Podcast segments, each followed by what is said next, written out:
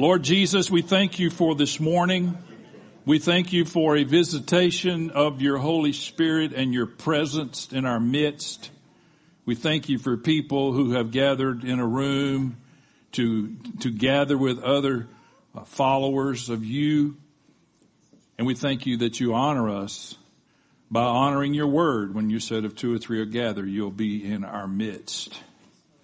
We thank you that when we gather that it's not an empty time and it's not just a club meeting, but, but that we're gathering unto your name and in your presence.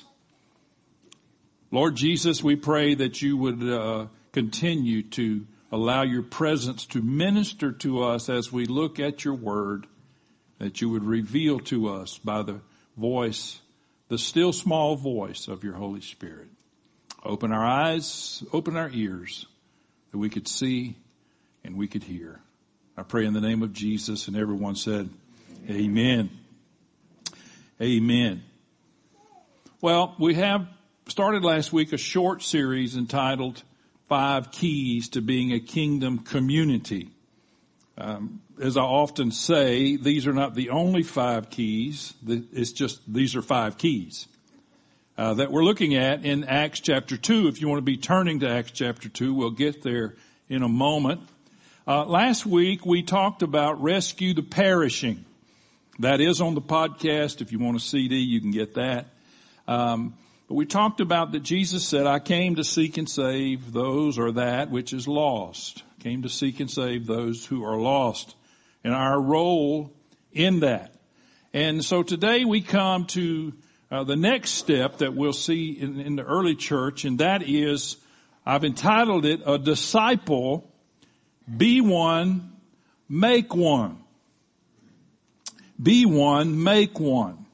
Now, let me hasten to add that uh, some of the material that I will cover today was included in a series a while back, and when I say a while back, a number of years ago, called Where Are All the Disciple Makers? Uh, that is still available. If you want a copy, let Cheryl know in the church office is set. Um, also, the, the, the February issue of Kernels of Truth is entitled "Where Are the Disciples?" Are you getting a theme? A disciple, be one, make one. And what we're going to do today is we're going to look at the early church after the conversion of the 3,000 people. We covered that last week. And, and their uh, endeavor in discipling. Uh, the ultimate goal, I want you to see this, the ultimate goal of discipleship is to reproduce disciples with the gospel through developing disciple making leaders. That's our mission and that's the, the, the ultimate goal of making disciples is to create more disciple makers. Let me just hasten to add, you know this, but I'm going to say it. You do not need to be a clergy to make disciples. You do not need paperwork. You do not need to be a minister or a pastor or any other official role in quote unquote the ministry to make disciples. You need only to be a disciple. And the purpose of a true disciple is to carry out the will of Jesus Christ. That's it. That's our role. That's why we become disciples. And that's why God causes us to make more disciples. We've been looking last week and this week we're looking, we're looking at the early church. So if you haven't already turned to Acts chapter 2, if you would do so, we're going to begin reading at verse 42. And if you would stand with me while we read the scripture, if you can't stand, you're not going to bother me. It says, and they devoted themselves to the apostles' teaching and the fellowship and to the breaking of bread and the prayers. And awe or fear came upon every soul. And many wonders and signs were being done through the apostles. And all who believed were together and had all things in common. And they were selling their possessions and belongings and distributing the proceeds to all as any had need. And day by day, attending the temple together and breaking bread in their homes, they received their food with glad and generous hearts, praising God and having favor with all the people. And the Lord added to their number day by day those who were being saved. You can be seated. Some, some versions or some translations there will say those who should be saved. The early church, it says and they devoted themselves. Have you ever heard somebody say, and they said, or they did, or they, and you always wonder, who is they? or who is them? Who, who, who are people? Who's they? But they say, every, they is an expert. Because they all, they said, well, when I looked at this verse, the word they jumped out at me.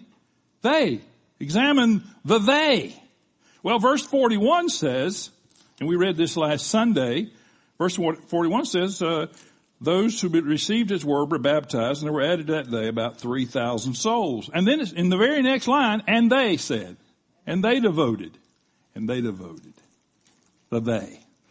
Someone last week, I wish I could remember who it was, was a lady, one, and you're, you're here today, said to me, and I, and I pointed out that there, we had 3,000 brand new converts all of a sudden, boom, one time. Someone pointed out to me, rightfully so, that the 120 in the upper room wasn't that, wasn't that, had that much age on them in, in Christ themselves. They were relatively new believers themselves. So we have 120 people in the upper room who are cutting their teeth on, on all of this stuff. And then all of a sudden they have 3,000 new converts dropped in their lap. What in the world are we going to do? And, and I, you know, I, I can't even imagine what, what's going on there. Um, but it says they, and, and I think the they is every one of them. All of them. Chapter four, and when we get, if you get to chapter four in the book of Acts, you'll find out there's, there's another 5,000 added. And it says 5,000 men. So we're talking a lot more than just 5,000 people. They. Well, it says they devoted themselves. They devoted themselves. And the word there, devoted, is just a simple word that means to give of oneself continually. It's not a one-time deal. It's not a, a one-day deal, but it's a continual giving of oneself. And they did this. They might not have even known what they were giving themselves to. I had a meeting with Don Basham 40 something years ago. Somebody don't know who Don Basham is, but that's okay. And I said, Brother Don, one of the things I'm wondering about is, is why, uh, why you guys, there's things that we don't hear about from you guys, the teachers. And he said, have you ever noticed there's a lot of things that the disciples didn't know about because Jesus never told them? I said, it's a good point. What were they doing? They just devoted themselves what did they give themselves to? What did they devote themselves to? Well, the apostles' teaching and fellowship and the breaking of bread and prayers. And for the first time, I'm, I'm, I'm slow, but for the first time I see the, I've taught on these four things many times, some right here, but the first time I saw them as the context of, of discipleship that it was. So here they are, 120 relatively new believers, 3,000 brand new believers.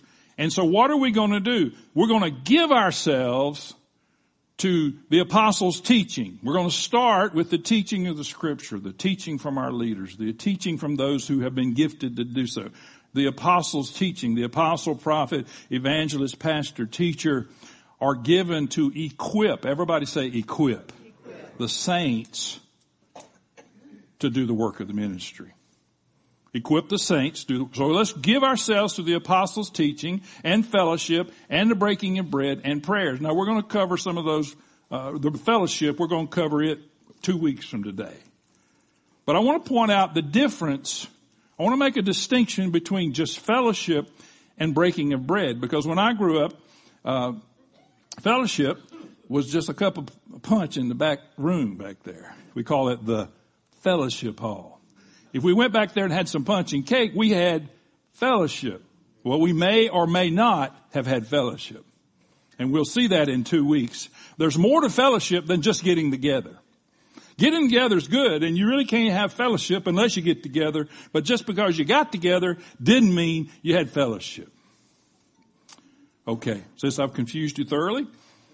But there also is an element of breaking bread, and we'll see that again. As, well, you see it down in, in later in this reading, in this in this text. There is an element of breaking of bread, which is distinct from fellowship. There is a meal, there is a meal together. There is time together. We'll see later on in this teaching that their time together is a valuable thing. And of course, prayers. They gave themselves to prayers. You can't have discipleship without prayers. You can't have discipleship without the apostles' teaching. You can't have discipleship without fellowship and you can't have discipleship without the breaking of bread in some context. And they devoted themselves to this. And so we want to look at B1, make one. B1, by the way, um, I already know that if, for those of you who brought a cuckoo clock in here with you, I already know I'm going to go past our usual time of quitting. So if you got a cuckoo clock, please turn it off. I got one on up here, but I'm going to turn it off before it gets done. To make a disciple, one must first be a disciple. Let's read that together. To make disciples, one must first be a disciple. You, you, you know, you can't just decide you're going to make disciples if you hadn't become one yourself. But the question then becomes, what kind of disciples will one make? Uh, the word disciple is not limited to Christianity. It's not lim- limited to evangelistic Christianity. The word disciple is a word that some people, I think, reduce it too far down and call it a learner. But I want to call attention to the fact that we get our word discipline from the word disciple. There's more to it. And this is, this is, we'll see in a little while, this is where the dividing line comes and you lose people. When you start asking things, what kind of a disciple will one make? You'll make the kind that you are. You may think you can make a disciple and they look like Jesus Christ, but the fact is they're going to look like you. And somebody said, well, that, that does it. No disciple making for me. I'm out. And Jesus was talking to the Pharisees and scribes one day and he said to them, for you cross land and sea to make one convert.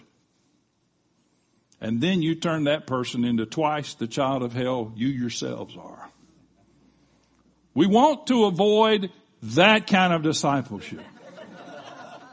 we don't want that to happen. We want to make them disciples of Jesus Christ. Now Paul said, one place, Paul said or wrote, imitate me, be imitators of me. And then another place he wrote, imitate me as I imitate Christ. So let me tell you right up front, again, you know this, but I'm going to tell you anyway. To make a disciple doesn't mean you become their boss. Doesn't mean that you find someone that you can quote unquote exercise authority over. Paul said, Paul didn't say, you do what I tell you. He said, you do what I do. Imitate me. Jesus never pushed his disciples. He led his disciples. Any good leader understands that you lead. You don't push. You don't drive. You don't demand. I said to my wife the other day, I said, I, I, I, don't know what we were talking about. I said, I said, I don't want to make you do this. And I said, shoot, I can't make you do anything. Guys, if you think you can, then you're just fooling yourselves. Making a disciple starts with being a servant. You're in the book of Acts. Just turn back to chapter 6 of the book of John. I want to show you a really interesting and odd passage, which I cannot spend as much time on it as I would like, but I, I want you to see it. Someone asked me one day, said, why do you always want us to look at the Bible verses? Well, they're there.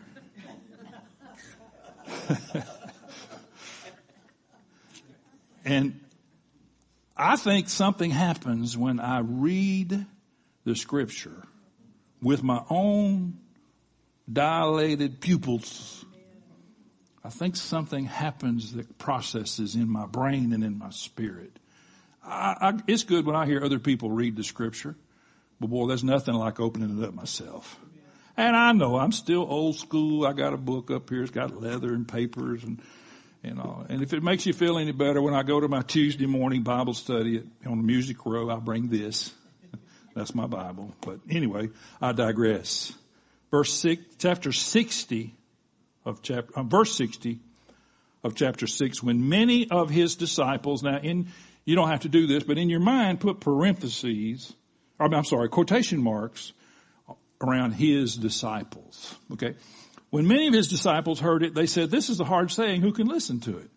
But Jesus, knowing in himself that his disciples were grumbling, again quotation marks, about this, said to them, do you take offense at this? Then what if you were to see the Son of Man ascending to where he was before?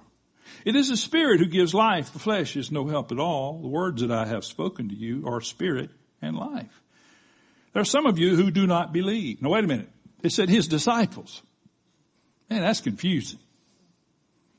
His disciples, but he said, some of you who do not believe. For Jesus knew from the beginning who those were who did not believe and who it, all, who it was who would betray him. And he said, this is why I told you that no one can come to me unless it is granted him by my Father. And after this, many of, quotation marks, his disciples turned back and no longer walked with him. Now let's dismiss and go home. What in the world is going on here? Remembering that the word disciple,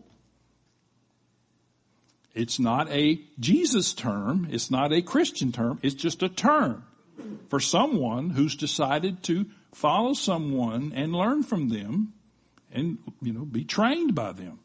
It doesn't always mean that their heart's been changed. They said this is hard to understand or hard to, and the truth is it wasn't hard to understand, it was just hard to accept. He had just told them, now unless you eat of my flesh and drink of my blood, you have no part in me. Well, they went crazy. Well, he tells them in verse 63, he said, I'm talking about the Holy Spirit. He said, the words that I'm speaking to you, they're spirit and life. I'm not talking about you actually eating my flesh. I mean, he still had some use for it for a little while longer. I'm not talking about you drinking my blood. I'm, I'm going to keep it. He said, I'm talking to you about the Spirit. But because they saw a demand, because they saw a narrow path, many of his quote unquote disciples no longer walked with him.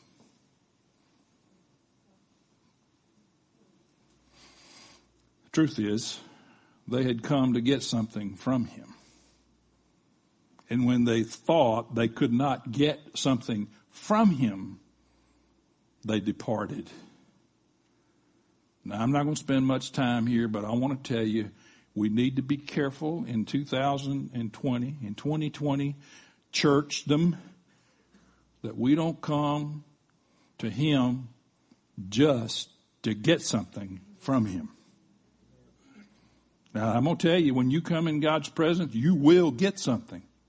He says, if you come to my throne, you get the grace and the mercy you need. But if we only come just to get,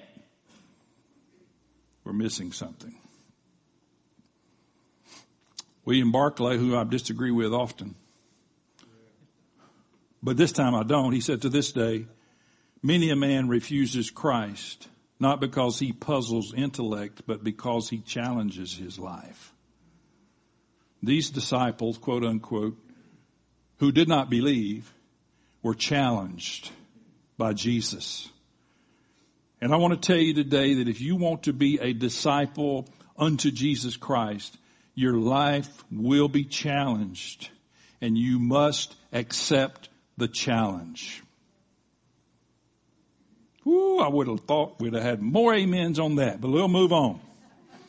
So if we're going to be the disciple of Jesus without quotations, I should, that's what I should have titled this.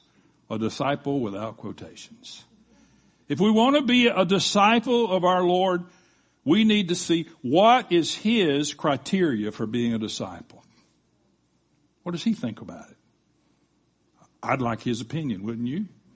Well, the first thing He tells us is that there ought to be a little bit of resemblance. Look what Luke 6:40 says. A disciple is not above his teacher, but everyone when he is fully trained, read, read the, the underlined part with me, will be like his teacher. How, how easy is that? If you're going to be a disciple of the Lord Jesus and his character, then you ought to be like him. We used to sing an old song back in the day before we had real songs. To be like Jesus. To be like Jesus. All I ask is to be like him. Well, little did we know what we were singing. You know what it, what it costs to get to look like Jesus? He said, you have to suffer with me. We don't like that. Well, it doesn't matter what we like. Romans 8:29 says for those whom he foreknew he also predestined. You may not like predestination, but you got it saints. Cuz you have been predestined to be conformed to the image of his son in order that he might be the firstborn of many, among many brothers. So the first criteria, Jesus said, if you're going to follow after me, you're going to be my disciple at some point and to a varying and increasing degree, incrementally increasing degree, you will resemble me. You will resemble your teacher. Then he says, there's another criteria and that is uncompromised commitment. Uncompromised commitment. you heard the story about the, the chicken and the pig? The chicken and the pig were having a conversation one day and the, the, the, the chicken said to the pig, man, we ought to get together and make a really good breakfast for our master, for our owner. Eggs and ham. And naturally the pig said, yeah, but the problem is for you, that's just a donation.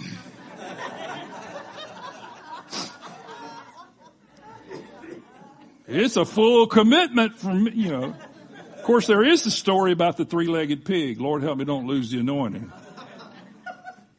And that's the guy went to a guy's house and he had a three-legged pig and he said, man, what's, what's this with this three-legged pig? And he, this had nothing to do with my message.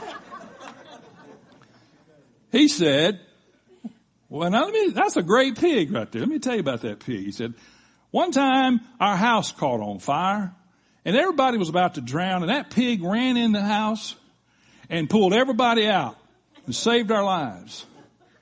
Uh, he said, well, that's a great story, but what's that got to do with the three-legged pig? He said, well, let me tell you about that pig. That's a great pig. One time one of our kids uh, fell into the pond out there and that pig went out there and got our child and drug him out of the water and saved his life. And he said, well, that's a great story too, but that still doesn't explain why you have a three-legged pig. He said, well, a pig that great, you wouldn't want to eat him all at once, would you?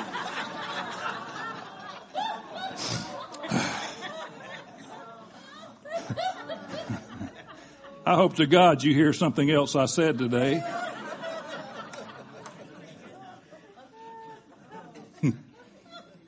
the ultimate commitment uncompromising commitment. Jesus said, again, Jesus said some stuff that make you scratch your head. He said, if anyone comes to me and does not hate his own father and mother and wife and children and brothers and sisters, yes, and even his own life, that pretty well sums it up. He cannot be my disciple. Okay, Jesus. My goodness. Now you're talking about disciples who don't believe, and now you want me to hate my family. I am really confused. I'm scratching my head. What's up with that? Well, it, we have to understand that in, in the Hebrew culture and world, where he said hate, it's a Semitic expression that does not mean hate the way we think it means hate. It's a Semitic expression that simply means loving less. It's a relational term. He's not saying to us, I want you to hate your mom and daddy. Uh, he's saying to us that your love compared to me should be less. You okay with that? All right. Forget about the pig. Think about this. I underline the part cannot be my disciple. And I told you this a few weeks ago. I want to tell it to you again. Jesus is not saying, if you don't hate your own father, I'm not going to let you be my disciple. And that's not what he's saying. He's not saying I got the hammer ready for you. What he's saying is you won't be able. If you can't make this kind of a commitment, you won't be able to be my disciple. It's that kind of cannot, not, I'm not going to let you. Hmm. He says, whoever does not bear his own cross and come after me, again, you will not be able to be my disciple. We don't preach the cross nearly uh, enough today in the modern church. We avoid the cross because it's challenging. It's convicting. Jesus didn't avoid it. Embracing God's will regardless of the cost, that's what taking up our cross means. That's what bearing our cross means. Taking up our cross is not a pathological self-abasement or developing a martyr complex.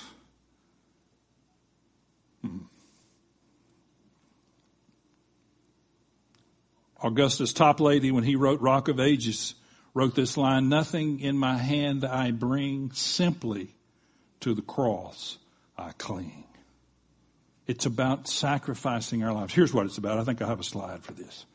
Letting go of self-determination and replacing it with obedience to and dependence upon Jesus, the Messiah. That's taking up your cross. The cross is where I go to die. But the scripture says that if I go to the cross and die, that I'm raised, Romans 6, I'm raised in newness. Everybody say newness of life. So we always forget, or we often, we forget that when we go to the cross, there's resurrection in our future. And he says in verse 33 about renounce and relinquish, again being this uncompromising commitment. Therefore, any one of you who does not renounce all that he has cannot be my disciple, will not be able to be my disciple. So, Jesus wants us to live in poverty. He wants us to not have anything. Now you know that's not true. You know the story. I, I, y'all probably need a new pastor. You've heard everything I've got to say.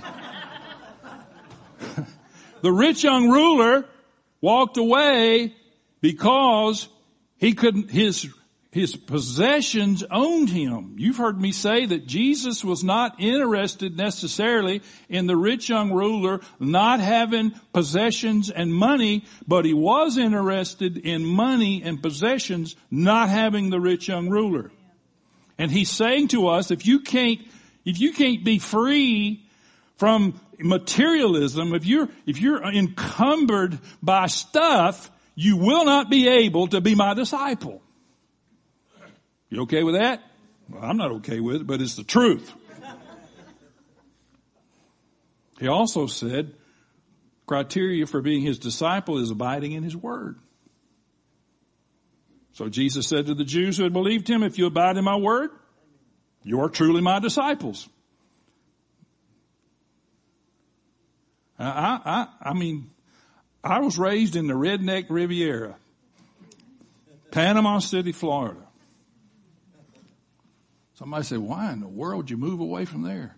Why in the world would anybody stay there?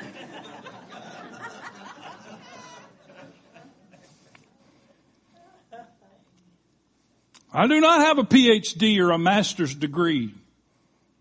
Sometimes I have a degree, but it's called temperature.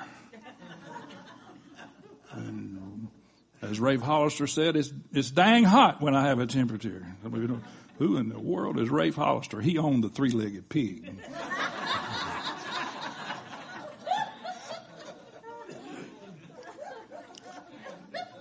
But I can figure this out. I don't need hermeneutics. I don't need Herman anybody. If you abide in my word, you are truly my disciples. Okay? So one of the criteria, if I'm going to be a disciple, is that I abide in his word. If Jesus said something and something got recorded by the power and the anointing of the Holy Spirit, I think it's important that I read it or hear it or something. Be exposed to his word. He said, you gotta buy. He said, if anyone loves me, he will keep my word. Again, I don't need to, you don't need an interpreter for that. And my father will love him and we will come to him and make our home with him. Again, back to William Barclay, who I rarely agree with. Christianity is not a philosophy which we accept nor a theory to which we give allegiance. It is a personal response to Jesus Christ. If you abide in His Word, you will find yourself abiding in Him. You cannot, we, we covered this when we did the series on the Ten Commandments. Um, I forget the title, something about Decalogue. We covered the idea that you cannot separate the Word from the person. He said, if you're going to be my disciples, whoa, we, I got to hurry up. If you're going to be my disciples, you must have agape for one another. By this will people know you, that you're my disciples if you have love for one another. It's very simple.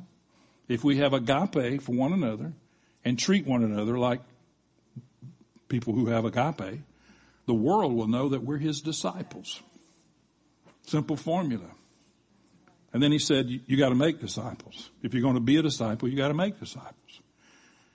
He said, my father's glorified that you bear much fruit and so prove to be my disciples. Fruitful. Be fruitful. And of course, Matthew 28, go therefore and make disciples of all nations, baptizing them in the name of the Father and the Son and the Holy Spirit. So, if we're going to be one, if we're going to be a disciple, we got to watch the criteria and see where we are. Then, then we talk about Jesus' method of making disciples.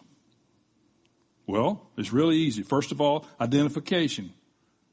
Who are you going to disciple? Note that Jesus did not choose everyone he met to be one of his disciples. You say, well, he chose the good people. Have you noticed who he chose? I mean, besides one who betrayed him and stole money out of the till, I mean, he's got, he's got Peter, who after three years with Jesus could still cuss like a fisherman and slice the guy's ear off because he missed. He's still got James and John who were begging to sit at his right hand and they're so they're so weak they sent their mama to ask. I mean, I could go down the list. You got Nathaniel who said, is there anything good coming out of Nazareth? About Jesus. So don't think he just chose them because of their credentials. But he didn't choose everybody. And rather than focusing on the multitudes, he just chose 12 people and he knew one of them. I believe by the word of knowledge, he already knew one of those guys was going to betray him. And he still chose him. Mm. That means that you're not expected to evangelize and disciple every person that you meet. So you need to identify. How do you identify? Well, it's already been said by the Holy Spirit. By the Holy Spirit, you, you identify who is it. And by the way, did you notice my title? Be one, make one. We're not saying that you and I should go out and make dozens of disciples. Just make one. Just find one person that you can give yourself to and make a disciple. Now, if you make two, that's fine. But just be one, make one. The other thing Jesus uh, his, his method was involvement or association with them. I often like to quote my pastor, and I'm going to do it again. Discipleship is not a matter of passing information from one mind to another. That is education. Education is good, but there's a vast difference. You've heard me say, don't. Sometimes we have reduced discipleship to a Bible study or to a program that someone has developed. My wife and I, poor my wife, she gets to listen to a lot of stuff every morning, listen to Rick and Bubba. And it's not my opinion, but it ought to be yours. I love these guys. They're, they're not on Christian stations. That's one of the things I love about them. You say, well, anyway. But they're bona fide gospel preaching Christian men who do not back off from sharing the gospel on all of these quote unquote secular radio stations all over the country and on the internet. And Rick Burgess has a great ministry to men and men's ministries. He wrote a great book called How to Be a Man. Again, that's a really deep title, I know, but, uh, and I hope Rick doesn't hear this podcast. But he's starting a ministry called howtobeaman.com, and I appreciate his effort. But he's mistaken discipleship for a website. You use this website, you can, you go to this website, you can make a disciple. I understand the effort and it's valuable material. I'm going to go to it and look at it, but that's not what discipling is. That's just another program. Maybe I ought to go back to the pig. Here's the key. Jesus was involved in the lives of the disciples. He was involved. Everybody say involved. We don't like to be involved. His training method was not a program, was not just a, Bible study, although studying the Bible is good, but that in and of itself won't make disciples. His training method was spending time with his disciples.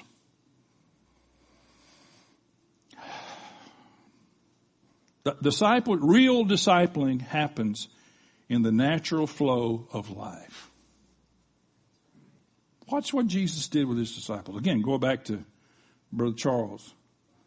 Uh, Brother Charles, years ago, years ago, he and some guys went together and bought a, a boat. When I say a boat, it wasn't a pontoon boat. It was a big boat. And they were out on Mobile Bay one day, just on Saturday, having a good time, enjoying one another's company, uh, laughing and carrying on. And I don't remember how many guys were on the boat, but you know, they were just sitting around sharing. And Brother Charles said to the guys, again, this is a Saturday. He said to the guys on the boat, he said, what is more like what Jesus did with his disciples? What we're doing today or what we're going to do tomorrow?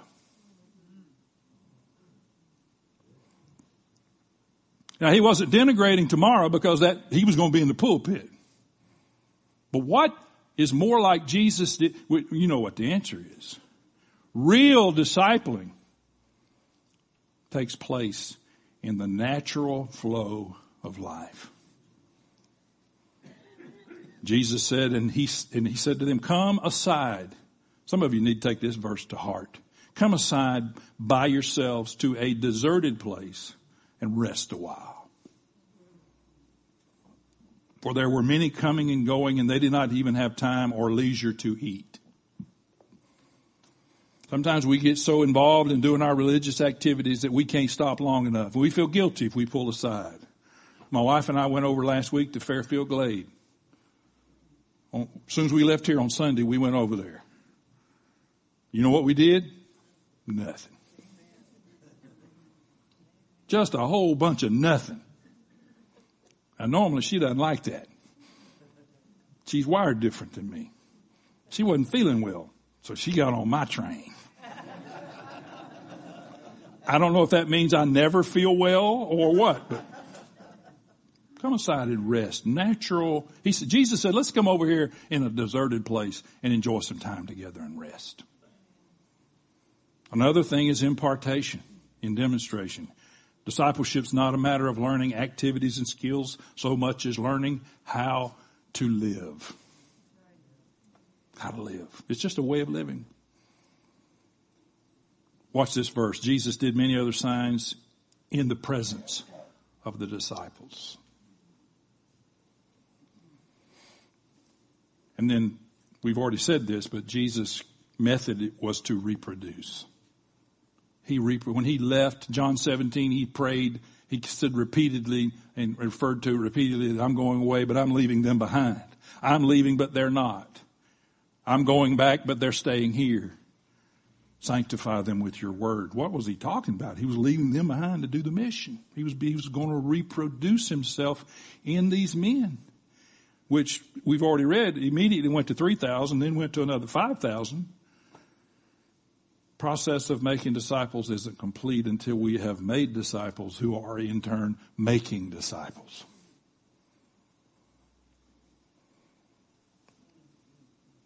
Are you trying to put something on me? Not that Jesus hadn't already done. Go and make disciples of all nations. And then Paul, we're going to close. You, you thought we really were going to be here to one. Then Paul writes this in 2 Timothy 2 2. We've dealt with it before. What you have heard from me, everybody say me, me. in the presence of many witnesses, entrust to faithful men who will be able to teach four generations right there in that one verse. By the way, faithful men is, can be non-gender specific there. You've heard from me. Trust it to faithful people who will be able to teach others also. So you got Paul, you got Timothy, you got faithful people and others also. Four generations right there in one verse. It should be, it should perpetuate itself in the making of disciples. It's not for us to feel guilty. It's not for us to, uh, well, it is for us to be convicted. We're, we're just simply saying, be one, make one. Ask God, first of all, how do you line up in Jesus' criteria for being a disciple. Where do you, where do you, where are you? And then where you're deficient, ask Him to help you move towards the finish line. And then ask God, who is it that He would put in your life that you could help? I mean, you don't have to be a theologian. As a matter of fact, it's probably better if you're not. Those 120 in that upper room, I mean, they just got there. I mean, I talked last week about Matthias. Matthias is going, wait a minute, what did I get? What did y'all vote me into? I mean, Matthias just got there. Now we know he was following Jesus before, but he wasn't a part of it. And They were, well, okay. Though those people were relatively new, they could not be theologians necessarily. They could not be those well versed in, in homiletics and hermeneutics. Could not. And yet they devoted themselves to the apostles' teaching and then to the fellowship and then to the breaking of bread and the prayers. And in so doing, they were able to bring these 3,000 people, including themselves, into a place of being disciples. I'm telling you, the weakest, most unlearned person in this room concerning the scriptures can and should make a disciple. I'm not denigrating study. I'm not saying that, that you shouldn't study the scripture and become uh, and understand what the scriptures are teaching. I'm saying that you don't need that to make a disciple. It helps. Study the scripture, please. But don't use that as a requirement because I, people all the time, well, I don't even know the, the Bible. You know, or, or one time we asked a kid to pray, pray over something I don't remember where we were. And I said, won't you pray? And he said, well, I don't know any. I said, you don't know any what? He said, I don't know any prayers. Well, you know, you, you pray by letter. Y'all know that? Do you pray by letter? You open your mouth and you let her fly.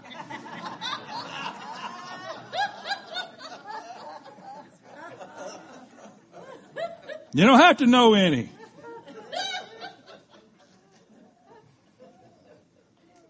And I, I hear people, and y'all do too. Well, I don't, I don't know the Bible very well. Well, then tell people what you do know.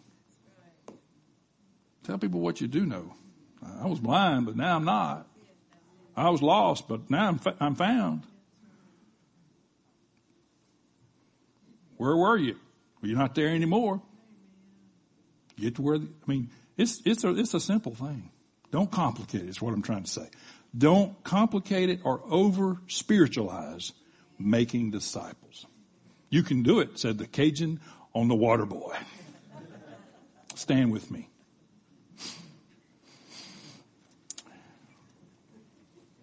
Lord Jesus, we look in the scriptures and we see uh, what your criteria is for being one of your disciples without quotation marks.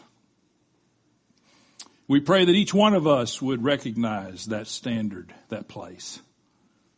And that each one of us, by the power and anointing of your Holy Spirit, would be able to allow you to bring us to that place that we would look like you, that we would abide in your word, and that we would have an uncompromising commitment to you, Lord Jesus. And we would love one another so that those outside of us would know that we're your disciples.